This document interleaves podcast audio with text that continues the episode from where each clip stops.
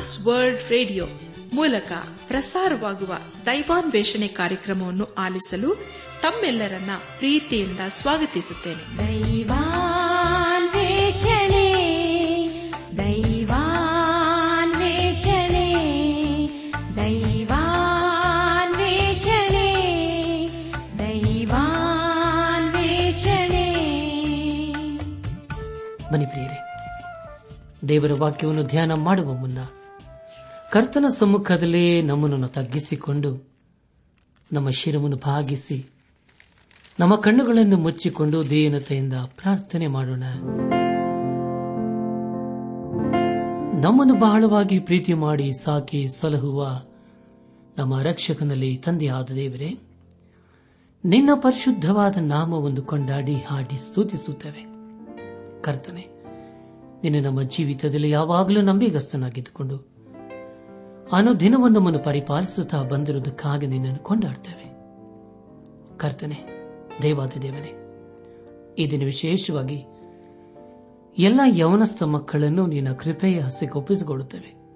ಅವರನ್ನು ಅವರು ಮಾಡುವಂತಹ ಕೆಲಸ ಕಾರ್ಯಗಳನ್ನು ಆಶೀರ್ವದಿಸು. ಅವರ ಜೀವಿತದಲ್ಲಿ ನಿನ್ನ ಉನ್ನತವಾದ ವಾಗ್ದಾನಗಳನ್ನು ನೆರವೇರಿಸು. ಅವರು ತಮ್ಮ ಜೀವಿತದಲ್ಲಿ ನಿನ್ನನ್ನು ಸ್ಮರಿಸುತ್ತಾ ನಿನ್ನ ವಾಕ್ಯಕ್ಕೆ ವಿಧೇಯರಾಗಿ ಜೀವಿಸುತ್ತಾ ನಿನ್ನ ಆಶೀರ್ವಾದಕ್ಕೆ ಪಾತ್ರರಾಗಲು ದಯ ತೋರಿಸು. ಈಗ ಕರ್ತನೆ, ನಿನ್ನ ಜೀವವುಳ್ಳ ವಾಕ್ಯವನ್ನು ಧ್ಯಾನ ಮಾಡುವ ಮುನ್ನ ನಮ್ಮನ್ನೇ ನಿನ್ನ ಸೊಗೊಪ್ಪಿಸುತ್ತೇವೆ ನೀನೇ ನಮ್ಮನ್ನಾಡಿಸು ಎಲ್ಲ ಘನ ಮಾನ ಮಹಿಮೆ ನಿನಗೆ ಮಾತ್ರ ಸಲ್ಲಿಸುತ್ತಾ ನಮ್ಮ ಪ್ರಾರ್ಥನೆ ಸ್ತುತಿ ಸ್ತೋತ್ರಗಳನ್ನು ನಮ್ಮ ಒಡೆಯನು ನಮ್ಮ ರಕ್ಷಕನು ಲೋಕ ವಿಮೋಚಕನೂ ಆದ ಯೇಸು ಕ್ರಿಸ್ತನ ದೇವಿಯ ನಾಮದಲ್ಲಿ ಸಮರ್ಪಿಸಿಕೊಳ್ಳುತ್ತೇವೆ ತಂದೆಯೇ. ಆಮೇಲೆ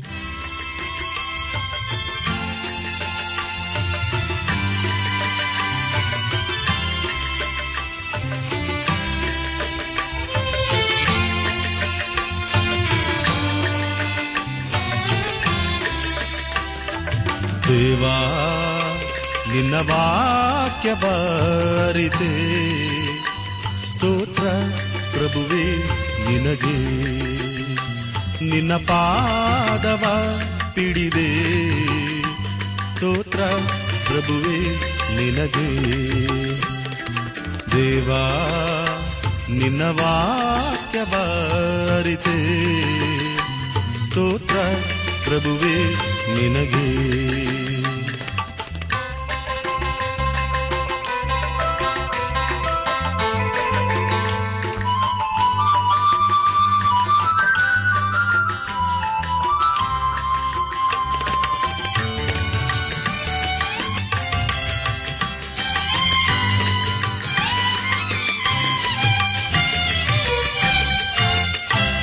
ನನ್ ರಕ್ಷಣೆ ನಿನ್ನಿಂದಲೇ ಎಂಬುದು ನಾನರಿತೆ.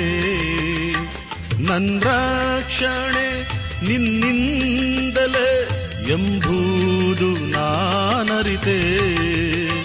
ಪರಿಶುದ್ಧ ದೇವನೇ, ಕರುಣಾಳು ಕ್ರಿಸ್ತನೇ. ದೇವಾ ನಿನ್ನ ವಾಕ್ಯ ಬಾರಿದೆ ಸ್ತೋತ್ರ ಪ್ರಭುವೇ ನಿನಗೆ.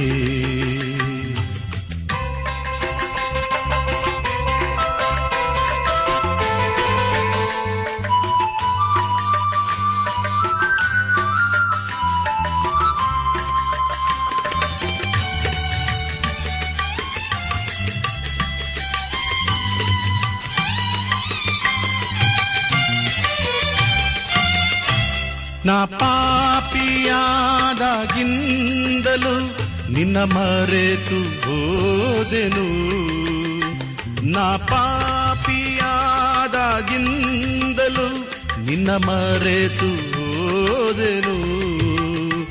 ಸರ್ವೇಶ ತಂದೆಯೇ, ಕರುಣಾಳು ಕ್ರಿಸ್ತನೇ. ದೇವಾ ನಿನ್ನ ವಾಕ್ಯ ಬಾರಿದೆ. ಸ್ತೋತ್ರ ಪ್ರಭುವೇ ನಿನಗೆ. ನಿನ್ನ ಪಾದವ ಹಿಡಿದೆ. ಸ್ತೋತ್ರ ಪ್ರಭುವೇ ನಿನಗೆ. ಸ್ತೋತ್ರ ಪ್ರಭುವೇ ನಿನಗೆ. ಸ್ತೋತ್ರ ಪ್ರಭುವೇ ನಿನಗೆ. ನನ್ನ ಆತ್ಮೀಕ ಸಹೋದರ ಸಹೋದರಿಯರೇ ಕಳೆದ ಕಾರ್ಯಕ್ರಮದಲ್ಲಿ ನಾವು ಸತ್ಯವೇದದಲ್ಲಿ ಹದಿನೇಳನೇ ಪುಸ್ತಕವಾಗಿರುವ ಎಸ್ತೆರಳ ಪುಸ್ತಕವನ್ನು ಧ್ಯಾನ ಮಾಡಿಕೊಂಡು ಅದರ ಮೂಲಕ ನಮ್ಮ ನಿಜ ಜೀವಿತಕ್ಕೆ ಬೇಕಾದ ಅನೇಕ ಆತ್ಮೀಕ ಪಾಠಗಳನ್ನು ಕಲಿತುಕೊಂಡು ಅನೇಕ ರೀತಿಯಲ್ಲಿ ಆಶೀರ್ವಿಸಲ್ಪಟ್ಟಿದ್ದೇವೆ. ದೇವರಿಗೆ ಮಹಿಮೆಯುಂಟಾಗಲಿ ಧ್ಯಾನ ಮಾಡಿದ ವಿಷಯಗಳನ್ನು ಈಗ ನೆನಪು ಮಾಡಿಕೊಂಡು ಮುಂದಿನ ಭೇದ ಮಾರ್ಗಕ್ಕೆ ಸಾಗೋಣ. ಯಹುದ್ಯರು. ತಮ್ಮ ವೈರಿಗಳನ್ನು ವಧಿಸಿ ಮಹೋತ್ಸವ ಮಾಡಿದ್ದು ಮೊರದೆ ಕೈಯು ಎಸ್ತೆರಳು. ಪೂರಿಂ ಹಬ್ಬದ ಆಚರಣೆ ವಿಷಯದ ಬರೆದ ಪತ್ರಗಳು ಮೊರದೆ ಕೈಯ ದೊಡ್ಡ ಸ್ಥಿಕೆಯು ಎಂಬುದಾಗಿ. ಪ್ರಿಯ ಬಾನಿಲ್ ಬಂಧುಗಳೇ, ಧ್ಯಾನ ಮಾಡಿದಂತಹ ಎಲ್ಲ ಹಂತಗಳಲ್ಲಿ ದೇವಾದಿ ದೇವನೇ ನಮ್ಮನ್ನು ನಡೆಸಿದನು ದೇವರಿಗೆ ಮಹಿಮೆ ಉಂಟಾಗಲಿ ಇಂದು ನಾವು ಸತ್ಯವೇದದಲ್ಲಿ ಹದಿನೆಂಟನೇ ಪುಸ್ತಕವಾಗಿರುವ ಯೋಬನ ಪುಸ್ತಕವನ್ನು ಧ್ಯಾನ ಮಾಡಿಕೊಳ್ಳೋಣ. ಈ ಪುಸ್ತಕದಲ್ಲಿ ಒಟ್ಟು ನಲವತ್ತೆರಡು ಅಧ್ಯಾಯಗಳಿವೆ. ಯೋಬನ ಪುಸ್ತಕವು ಮತ್ತೊಂದು ಅದ್ಭುತಕರವಾದ ಪುಸ್ತಕವಾಗಿದೆ. ಇದರಲ್ಲಿ ಕೀರ್ತನೆ, ಜ್ಞಾನೋಕ್ತಿ, ಪರಮಗೀತೆ ಹಾಗೂ ಪ್ರಲಾಪದ ವಿಷಯಗಳು ಅಡಕವಾಗಿವೆ. ಈ ಗ್ರಂಥ ಬರಹಗಾರನ ಕುರಿತು ನಾವು ಸರಿಯಾಗಿ ತಿಳಿದಿಲ್ಲ. ಈ ಪುಸ್ತಕವು ಸಂಭಾಷಣೆಯಿಂದ ಕೂಡಿರುತ್ತದೆ. ಗ್ರಂಥಕರ್ತನು ತನ್ನ ಸ್ವಂತ ಆಲೋಚನೆ ಕುರಿತು ಬರೆಯುತ್ತಾನೆ. ಎಲೆಹಿಯ ಒಂದು ವೇಳೆ ಪುಸ್ತಕವನ್ನು ಬರೆದಿರಬಹುದು ಎಂಬುದಾಗಿ ನಾವು ತಿಳಿದುಕೊಳ್ಳುತ್ತೇವೆ. ಈ ಪುಸ್ತಕದಲ್ಲಿ ನಾವು ತಿಳಿದುಕೊಳ್ಳುವ ಮತ್ತೊಂದು ವಿಷಯವೇನೆಂದರೆ ಯೋಬನು ಜೀವಿಸಿದ ಕಾಲದ ಕುರಿತು ಈ ಪುಸ್ತಕದಲ್ಲಿ ಪ್ರಸ್ತಾಪವಾಗಿಲ್ಲ. ಈ ಪುಸ್ತಕದಲ್ಲಿ ಸತ್ಯವೇದದಲ್ಲಿ ವಿಮೋಚನಕಾಂಡ ಪುಸ್ತಕಕ್ಕೆ ಮುಂಚೆ ನಡೆದಂತಹ ಘಟನೆ ಕುರಿತು ನಾವು ತಿಳಿದುಕೊಳ್ಳುತ್ತೇವೆ. ಯೋಬನು ಜೀವಿಸಿದ ಕಾಲದ ಕುರಿತು ಕೆಲವು ವಿಷಯಗಳು ಹೀಗೆ ನಾವು ಓದುತ್ತೇವೆ. ಮೊದಲದಾಗಿ ಅವನ ಜೀವಿತ ಅವಧಿಯ ಕಾಲದ ಕುರಿತು ಯೋಬನ ಪುಸ್ತಕ ನಲವತ್ತೆರಡನೇ ಅಧ್ಯಾಯ ಹದಿನಾರು ಮತ್ತು ಹದಿನೇಳನೇ ವಚನಗಳಲ್ಲಿ ಹೀಗೆ ಓದುತ್ತೇವೆ. ಆಮೇಲೆ ಯೋಬನು, ನೂರ ನಲವತ್ತು ವರ್ಷ ಬಾಳಿ ತನ್ನ ಮಕ್ಕಳನ್ನು, ಮೊಮ್ಮಕ್ಕಳನ್ನು ಅಂತೂ ತನ್ನ ಸಂತಾನದ ನಾಲ್ಕು ತಲೆಗಳನ್ನು ಕಂಡನು. ತರುವಾಯ ಯೋಬನು ಮುಪ್ಪಿನ ಮುದುಕನಾಗಿ ಗತಿಸಿದನು ಎಂಬುದಾಗಿ. ಎರಡನೇದಾಗಿ, ಯೋಬನು ತನ್ನ ಕುಟುಂಬದಲ್ಲಿ ಹಿರಿಯ ಯಾಚಕನಂತೆ ಇದ್ದನು. ಮೂರನೇದಾಗಿ ಎಲಿಫಜನು ಏಸವನ ಹಿರಿಯ ಮಗನೂ ಆಗಿದ್ದನು. ಆದಿಕಾಂಡ ಪುಸ್ತಕ ಮೂವತ್ತಾರನೇ ಅಧ್ಯಾಯ ಹತ್ತನೇ ವಚನದಲ್ಲಿ ಹೀಗೆ ಓದುತ್ತೇವೆ, ಏಸವನ ಮಕ್ಕಳ ಹೆಸರುಗಳು ಯಾವುವೆಂದರೆ ಎಲಿಫಜನು, ಏಸವನ ಹೆಂಡತಿಯಾದ ಆದ ಎಂಬಾಕಿಯ ಮಗನು, ರಘುವೆಲನು, ಏಸವನ ಹೆಂಡತಿಯಾದ ಬಾಸೆ ಮತಳ ಮಗನು ಎಂಬುದಾಗಿ. ಪ್ರಿಯ ಬಾನಿಲ್ ಬಂಧುಗಳೇ, ಅಂದರೆ ಇದರ ಮೂಲಕ ನಾವು ತಿಳಿದುಕೊಳ್ಳುವ ವಿಷಯವೇನೆಂದರೆ ಯೋಬನು ಯಾಕೋಬನ ಕಾಲದವನು ಎಂಬುದಾಗಿ. ಈ ಪುಸ್ತಕವು ತತ್ವಶಾಸ್ತ್ರದಂತೆ ಕಂಡುಬರುತ್ತದೆ. ಈ ವಿಷಯದಲ್ಲಿ ಅನೇಕ ತೊಂದರೆಗಳು ಪ್ರಾರಂಭವಾದವು ಹಾಗೂ ಅವೆಲ್ಲವೂ ಇತ್ಯರ್ಥವಾದವು. ಪ್ರಿಯ ಬಾಂಧವ ಬಂಧುಗಳೇ, ಈ ಪುಸ್ತಕದಲ್ಲಿ ಒಬ್ಬ ನೀತಿವಂತನು ಯಾಕೆ ಕಷ್ಟಗಳನ್ನು ಅನುಭವಿಸಬೇಕು ಎಂಬ ವಿಷಯದ ಕುರಿತು ಪ್ರಸ್ತಾಪವಾಗಿದೆ. ಎರಡನೇದಾಗಿ, ಯೋಬನ ಪುಸ್ತಕದಲ್ಲಿ ಸೈತಾನನು ಮಾನವರನ್ನು ಹೇಗೆ ಬಾಧಿಸುತ್ತಾನೆ ಎಂಬ ವಿಷಯ ಬಹಳ ಸ್ಪಷ್ಟವಾಗಿ ತಿಳಿದುಬರುತ್ತದೆ. ಮೂರನೇದಾಗಿ, ಈ ಪುಸ್ತಕವು ತಾಳ್ಮೆಯ ಕುರಿತು ಬೋಧಿಸುತ್ತದೆ. ಯಾಕೋಬನ ಪುಸ್ತಕ ಐದನೇ ಅಧ್ಯಾಯ ಹನ್ನೊಂದನೇ ವಚನದಲ್ಲಿ ಹೀಗೆ ಓದುತ್ತೇವೆ, ಬಾಧೆಯನ್ನು ತಾಳ್ಮೆಯಿಂದ ಸಹಿಸಿಕೊಳ್ಳುವ ವಿಷಯದಲ್ಲಿ ಕರ್ತನ ಹೆಸರಿನಿಂದ ಮಾತಾಡಿದ ಪ್ರವಾದಿಗಳನ್ನೇ ಮಾದರಿ ಮಾಡಿಕೊಳ್ಳಿರಿ. ತಾಳಿಕೊಂಡಿರುವವರನ್ನು ಧನ್ಯರೆಂದು ಹೇಳುತ್ತೇವಲ್ಲವೇ? ನೀವು ಯೋಭನಲ್ಲಿದ್ದ ತಾಳ್ಮೆಯ ವಿಷಯವಾಗಿ ಕೇಳಿ, ಕರ್ತನು ಅವನಿಗೆ ಅಂತ್ಯದಲ್ಲಿ ಮಾಡಿದ್ದನ್ನು ನೋಡಿ ಕರ್ತನು ಕರುಣಾಸಾಗರನ್ನು ದಯಾಳು ಆಗಿದ್ದಾನೆಂದು ತಿಳಿದಿದ್ದೀರಷ್ಟೇ ಎಂಬುದಾಗಿ. ಅನಾತ್ಮಿಕ ಸಹೋದರ ಸಹೋದರಿಯರೇ, ಐದನೇದಾಗಿ ಈ ಪುಸ್ತಕದಲ್ಲಿ ಎದ್ದು ಕಾಣುವ ವಿಷಯ ಪಶ್ಚಾತ್ತಾಪವಾಗಿದೆ. ಯೋಬನು ಯೇಸು ಕ್ರಿಸ್ತನ ಹಾಗೆ ಬಹು ತಾಳ್ಮೆಯ ವ್ಯಕ್ತಿಯಾಗಿದ್ದನು. ಯೋಬನ ಪುಸ್ತಕ ನಲವತ್ತೆರಡನೇ ಅಧ್ಯಾಯ ಐದು ಮತ್ತು ಆರನೇ ವಚನಗಳಲ್ಲಿ ಹೀಗೆ ಓದುತ್ತೇವೆ. ಕಿವಿಯಿಂದ ನಿನ್ನ ವಿಷಯವನ್ನು ಕೇಳಿದ್ದೆನು. ಈಗಲಾದರೂ ನಿನ್ನನ್ನೇ ಕಣ್ಣಾರೆ ಕಂಡೆನು. ಆದ ಕಾರಣ ನಾನು ಆಡಿದ್ದನ್ನು ತಿರಸ್ಕರಿಸಿ ಧೂಳಿಯಲ್ಲಿಯೂ ಬೂದಿಯಲ್ಲಿಯೂ ಕುಳಿತು ಪಶ್ಚಾತ್ತಾಪ ಪಡುತ್ತೇನೆ ಎಂಬುದಾಗಿ. ಪ್ರಿಯ ಬಾನಿಲು ಬಂಧುಗಳೇ, ಯೋಬನ ಪುಸ್ತಕವು ಒಂದು ಉತ್ತಮವಾದ ಕಾವ್ಯದಂತಿದೆ. ಯೋಬನ ಕುರಿತು ಸತ್ಯವಿದ್ದಲ್ಲಿ ಅನೇಕ ಕಡೆ ಪ್ರಸ್ತಾಪವಾಗಿವೆ. ಯಹೆಜ್ಕೇಲ ಪ್ರವಾದನೆ ಗ್ರಂಥ, ಹದಿನಾಲ್ಕನೇ ಅಧ್ಯಾಯ, ಹದಿನಾಲ್ಕು ಮತ್ತು ಇಪ್ಪತ್ತನೇ ವಚನಗಳಲ್ಲಿ ಹೀಗೆ ಓದುತ್ತೇವೆ. ನೋಹ ದಾನಿಯಲ್ಲ ಯೋಬ ಎಂಬಿ ಮೂವ ಪುರುಷರು ಅದರಲ್ಲಿದ್ದರು. ತಮ್ಮ ಸದಾಚಾರದಿಂದ ಸ್ವಂತ ಪ್ರಾಣಗಳನ್ನು ಮಾತ್ರ ಉಳಿಸಿಕೊಳ್ಳುತ್ತಿದ್ದರು. ಇದು ಕರ್ತನಾದ ಯಹೋವನ ನುಡಿ ಎಂಬುದಾಗಿಯೂ ನೋಹ, ದಾನಿಯಲ ಎಂಬ ಈ ಮೂವರು ಅದರಲ್ಲಿದ್ದರೂ ನನ್ನ ಜೀವದಾಣೆ ತಮ್ಮ ಸದಾಚಾರದಿಂದ ಸ್ವಂತ ಪ್ರಾಣಗಳನ್ನು ಉಳಿಸಿಕೊಳ್ಳುತ್ತಿದ್ದರೇ ಹೊರತು ತಮ್ಮ ಗಂಡು ಮಗನಾಗಲಿ, ಹೆಣ್ಣು ಮಗಳನ್ನಾಗಲಿ ಉಳಿಸಿಕೊಳ್ಳುತ್ತಿರಲಿಲ್ಲ. ಇದು ಕರ್ತನಾದ ಯೋಹವನ ನುಡಿ ಎಂಬುದಾಗಿಯೂ ಯಾಕೋಬನ ಪತ್ರಿಕೆ ಐದನೇ ಅಧ್ಯಾಯ. ಹನ್ನೊಂದನೇ ವಚನದಲ್ಲಿ ಹೀಗೆ ಓದುತ್ತೇವೆ. ತಾಳಿಕೊಂಡಿರುವವರನ್ನು ಧನ್ಯರೆಂದು ಹೇಳುತ್ತೇವಲ್ಲವೇ? ನೀವು ಯೋಬನಲ್ಲಿದ್ದ ತಾಳ್ಮೆಯ ವಿಷಯವಾಗಿ ಕೇಳಿ, ಕರ್ತನು ಅವನಿಗೆ ಅಂತ್ಯದಲ್ಲಿ ಮಾಡಿದ್ದನ್ನು ನೋಡಿ, ಕರ್ತನು ಕರುಣಾಸಾಗರನು ದಯಾಳುವೂ ಆಗಿದ್ದಾನೆಂದು ತಿಳಿಯದಿರಷ್ಟೇ ಎಂಬುದಾಗಿ. ಹಾಗೂ ಕೊರಿಂತ ಸಭೆಗೆ ಬರೆದಂತ ಮೊದಲನೇ ಪತ್ರಿಕೆ ಮೂರನೇ ಅಧ್ಯಾಯ. ಹತ್ತೊಂಬತ್ತನೇ ವಚನದಲ್ಲಿ ಹೀಗೆ ಓದುತ್ತೇವೆ, ಯಾಕೆಂದರೆ ಇಹಲೋಕ ಜ್ಞಾನವು ದೇವರ ಮುಂದೆ ಹುಚ್ಚುತನವಾಗಿದೆ ಎಂಬುದಾಗಿ. ಪ್ರಿಯ ಬಂಧುಗಳೇ, ಅನೇಕ ಸತ್ಯವೇದ ವೇದ ಪಂಡಿತರು ಯೋಬನ ಕುರಿತು ಅನೇಕ ಕಡೆ ಪ್ರಸ್ತಾಪಿಸಿದ್ದಾರೆ. ಅನೇಕ ಬರಹಗಾರರು ತಮ್ಮ ವ್ಯಾಖ್ಯಾನಗಳನ್ನು ಬರೆಯುವಾಗ ಯೋಬನನ್ನು ಮುಂದಿಟ್ಟುಕೊಂಡು ಬರೆದಿರುವುದನ್ನು ಕಾಣುತ್ತೇವೆ ಯೋಬನು, ಎಲ್ಲಾ ಸಂದರ್ಭಗಳಲ್ಲಿ ಹಾಗೂ ಎಲ್ಲಾ ಸನ್ನಿವೇಶಗಳಲ್ಲಿ ದೇವರನ್ನು ಮರೆಯಲಿಲ್ಲ. ಹಾಗೂ ದೇವರಲ್ಲಿ ಯಾವ ತಪ್ಪನ್ನು ಕಂಡುಹಿಡಿಯಲಿಲ್ಲ. ದೇವರ ಮುಂದೆ ತಾನು ಮಾಡುವುದು ಸರಿಯಾಗಿದೆ ಎಂಬುದಾಗಿ ತಿಳಿದುಕೊಂಡಿದ್ದನು.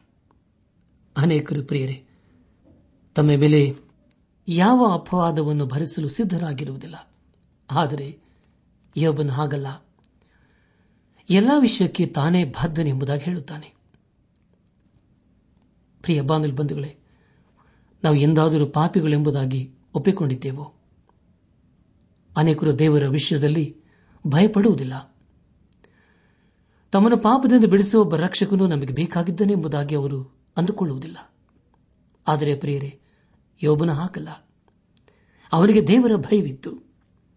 ದೇವರವನ ಜೀವಿತದಲ್ಲಿ ಅನೇಕ ಕಷ್ಟ ನಷ್ಟಗಳನ್ನು ತಂದರೂ ದೇವರು ತನಗೆ ಯಾಕೆ ಹಾಗೆ ಮಾಡಿದನು ಎಂಬ ಪ್ರಶ್ನೆ ಅವನಲ್ಲಿ ಬರಲೇ ಇಲ್ಲ. ಪ್ರಿಯ ಬಾಂಧಲಿ ಬಂಧುಗಳೇ, ಈ ಪುಸ್ತಕವನ್ನು ಬರೆದ ಕಾಲದ ಕುರಿತು ನಾವು ಆಲೋಚಿಸುವಾಗ ಕ್ರಿಸ್ತಪೂರ್ವ ಒಂದು ಸಾವಿರದ ಎಂಟುನೂರ ನಲವತ್ಮೂರರಿಂದ ಒಂದು ಸಾವಿರದ ಏಳುನೂರ ಮೂರು ಎಂಬುದಾಗಿ ತಿಳಿದು ಬರುತ್ತದೆ ಬರದ ಸ್ಥಳ ಊಚ್ ಎಂಬುದಾಗಿ ಯೋಗ ಪ್ರವಾದನೆ ಗ್ರಂಥ ಮೊದಲನೇ ಅಧ್ಯಾಯ. ಮೊದಲನೇ ವಚನದಲ್ಲಿ ಹೀಗೆ ಓದುತ್ತೇವೆ. ಊಚ್ ದೇಶದಲ್ಲಿ ಯೋಬನೆಂಬ ಒಬ್ಬ ಮನುಷ್ಯನಿದ್ದನು. ಅವನು ದೇವರಲ್ಲಿ ಭಯಭಕ್ತಿಯುಳ್ಳವನಾಗಿ ಕೆಟ್ಟದ್ದನ್ನು ನಿರಾಕರಿಸುತ್ತಾ ನಿರ್ದೋಷಿಯು ಯಥಾರ್ಥ ಚಿತ್ತನು ಆಗಿದ್ದನು ಎಂಬುದಾಗಿ. ಪ್ರಿಯ ಬಾಂಧಲ್ ಬಂಧುಗಳೇ, ಈ ಗ್ರಂಥ ಪರಿಚಯದ ಕುರಿತು ನಾವು ಆಲೋಚಿಸುವಾಗ ಈ ಗ್ರಂಥದ ಮೊದಲನೆಯ ಅಧ್ಯಾಯವು ಯೋಬನ ಮೂಡಣ ದೇಶದ ಒಬ್ಬ ಪ್ರಭು ಆಗಿದ್ದನೆಂದು ತಿಳಿದು ಬರುತ್ತದೆ ಅವನು ದೇವರಿಗೆ ಒಬ್ಬ ಸ್ನೇಹಿತನಾಗಿದ್ದನು. ಈ ಗ್ರಂಥವು ನಾಟಕದೋಪಾದಿಯಲ್ಲಿ ಬರೆಯಲ್ಪಟ್ಟಿದೆ.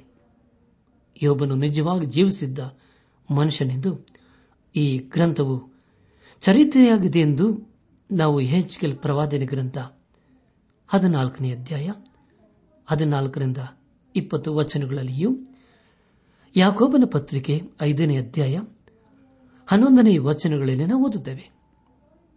ಈ ಗ್ರಂಥದಲ್ಲಿ ನೀತಿವಂತರಿಗೆ ಆಪತ್ತು ಯಾಕೆ ಬರುತ್ತದೆ ಎಂಬ ಚರ್ಚೆಯು ವಿಸ್ತಾರವಾಗಿ ಬರೆದಿದೆ.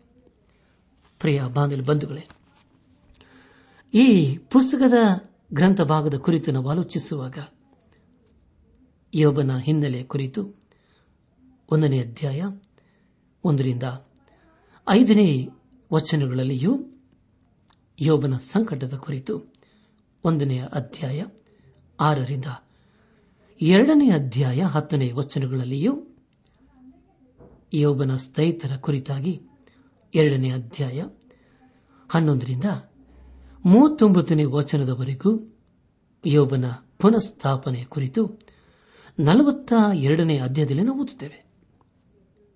ಈ ಪುಸ್ತಕದ ಪ್ರಧಾನ ವಿಷಯ ನೀತಿವಂತರು ಸಂಕಟ ಪಡುವುದೇಕೆ ಎಂಬುದಾಗಿ. ಪ್ರಿಯ ಬಂಧುಗಳೇ, ಕ್ರಿಸ್ತನ ಕುರಿತು ಹೀಗೆ ಪರಿಚಯಿಸಲ್ಪಟ್ಟಿದೆ. ಜೀವೊಳ್ಳ ನ್ಯಾಯಸ್ಥಾಪಕನು ಎಂಬುದಾಗಿ ಯೋಬನ ಪುಸ್ತಕ ಹತ್ತೊಂಬತ್ತನೇ ಅಧ್ಯಾಯ ಇಪ್ಪತ್ತೈದನೇ ವಚನದಲ್ಲಿ ನಾವು ಓದುತ್ತೇವೆ. ಪ್ರಿಯ ಬಂಧುಗಳೇ, ಈ ಪುಸ್ತಕದಲ್ಲಿ ಯೋಬನ ಮೂವರು ಸ್ನೇಹಿತರ ಕುರಿತು ಪರಿಚಯಿಸಲ್ಪಟ್ಟಿದೆ. ಮೊದಲನೇದಾಗಿ, ತೆಮಾನ್ಯನಾದ ಎಲಿಫಜನು. ಎರಡನೇದಾಗಿ, ಶೂಹ್ಯನಾದ ಬಿಲ್ದದನು ಹಾಗೂ ಮುಂದಿನದಾಗಿ ನಮಾತಿನಾದ ಚೌಫರನು ಎಂಬುದಾಗಿ.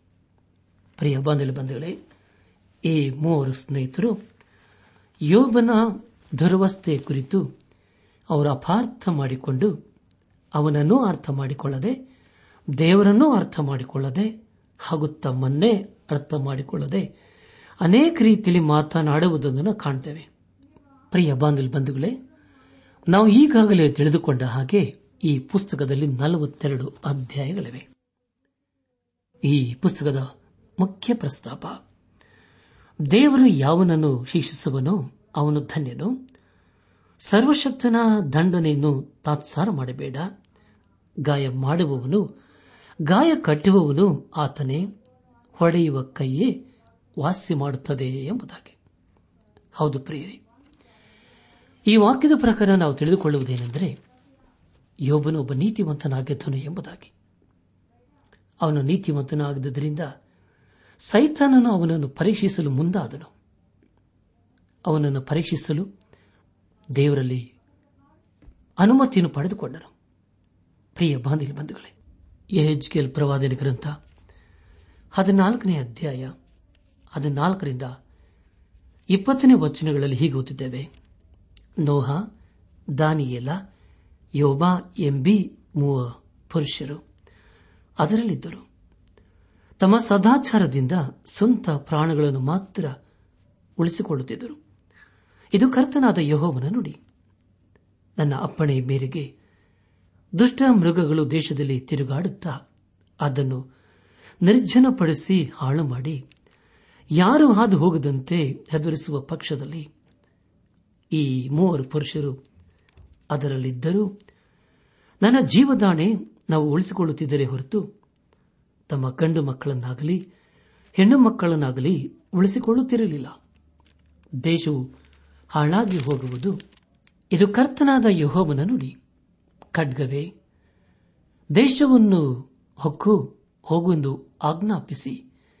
ನಾನು ಅದನ್ನು ಆ ದೇಶಕ್ಕೆ ತಂದು ಜನ ಪಶುಗಳನ್ನು ಅದರೊಳಗಿಂದ ನಿರ್ಮೂಲ ಮಾಡುವ ಪಕ್ಷದಲ್ಲಿ ಈ ಮೂವರು ಪುರುಷರು ಅದರಲ್ಲಿದ್ದರೂ ನನ್ನ ಜೀವದಾನೆ ತಾವು ಉಳಿದುಕೊಳ್ಳುತ್ತಿದ್ದರೆ ಹೊರತು ತಮ್ಮ ಗಂಡು ಮಕ್ಕಳನ್ನಾಗಲಿ, ಹೆಣ್ಣು ಮಕ್ಕಳನ್ನಾಗಲಿ ಉಳಿಸಿಕೊಳ್ಳುತ್ತಿರಲಿಲ್ಲ.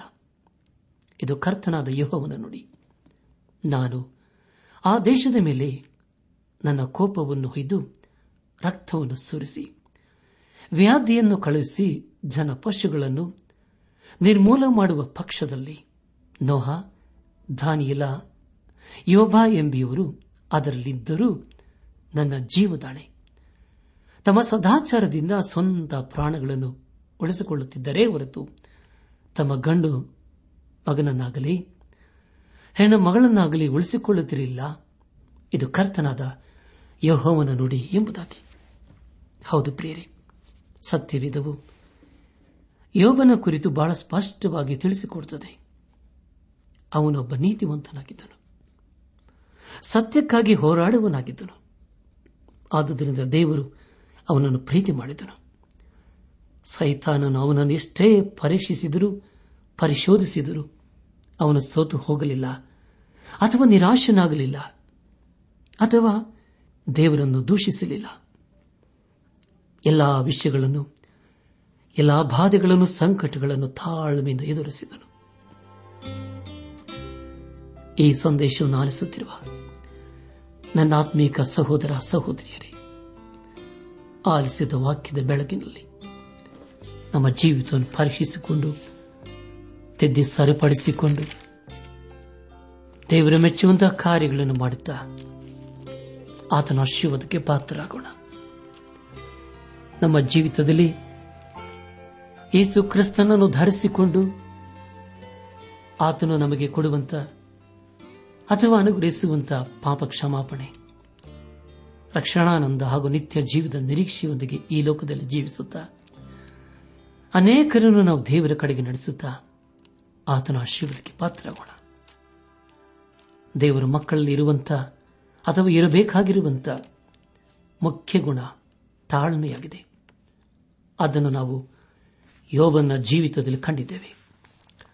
ಅವನ ಜೀವಿತದಲ್ಲಿ ಎಷ್ಟೇ ಕಷ್ಟ, ನಷ್ಟಗಳು ಬಂದರೂ ದೇವರ ವಿಷಯದಲ್ಲಿ ಅವನು ದೂಷಿಸಲಿಲ್ಲ. ಎಲ್ಲವನ್ನು ತಾಳ್ಮೆಯಿಂದ ಎದುರಿಸಿ ಕೊನೆಗೆ ಆಶೀರ್ವಾದಕ್ಕೆ ಪಾತ್ರನಾದನು.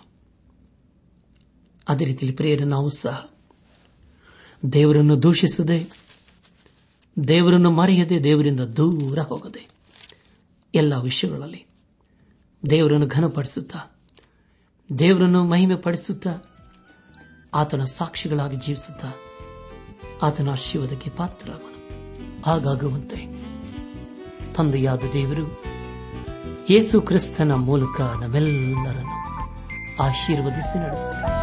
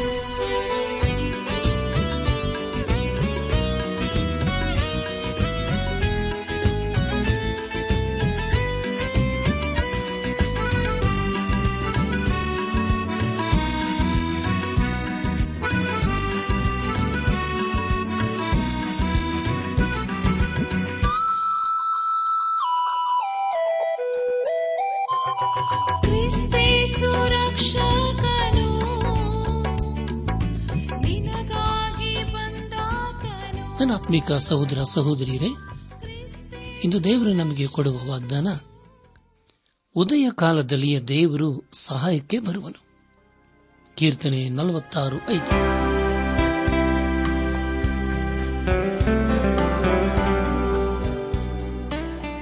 ದೈವಾನ್ ವೇಷಣೆ ಕಾರ್ಯಕ್ರಮ ಹೇಗಿತ್ತು ಪ್ರಿಯರೇ? ದೇವರ ವಾಕ್ಯ ಹಾಗೂ ಸುಮಧುರ ಹಾಡುಗಳನ್ನ ನೀವು ಆಲಿಸಿದ್ದಕ್ಕಾಗಿ ಅಭಿನಂದಿಸುತ್ತೇವೆ. ನಾವು ಪ್ರಸಾರ ಮಾಡುವ ಹಾಡುಗಳು ನಿಮಗೆ ಮೆಚ್ಚುಗೆಯಾದರೆ ನಮಗೆ ತಿಳಿಸಿರಿ. ನಮ್ಮ ಹಾಡಿನ ಪುಸ್ತಕ ಬೇಕಾದಲ್ಲಿ ಈ ದಿನವೇ ಪತ್ರ ಬರೆಯಿರಿ ಅಥವಾ ದೂರವಾಣಿ ಸಂಖ್ಯೆಗೆ ಕರೆ ಮಾಡಿ.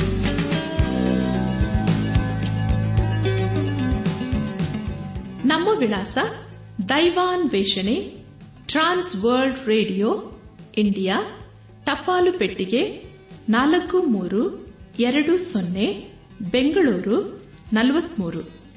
ದೈವಾನ್ ವೇಷಣೆ trans world radio, India, post box four three two zero, Bangalore forty three. ದೂರವಾಣಿ ಸಂಖ್ಯೆ ಒಂಬತ್ತು ಎಂಟು ನಾಲ್ಕು ಐದು ಆರು, ಒಂದು ಆರು, ನಾಲ್ಕು ಒಂದು ಎರಡು. ನಮ್ಮ ಇಮೇಲ್ ವಿಳಾಸ Kannada TTB at radio eight eight two dot com ನಮಸ್ಕಾರ ಪ್ರಿಯರೇ.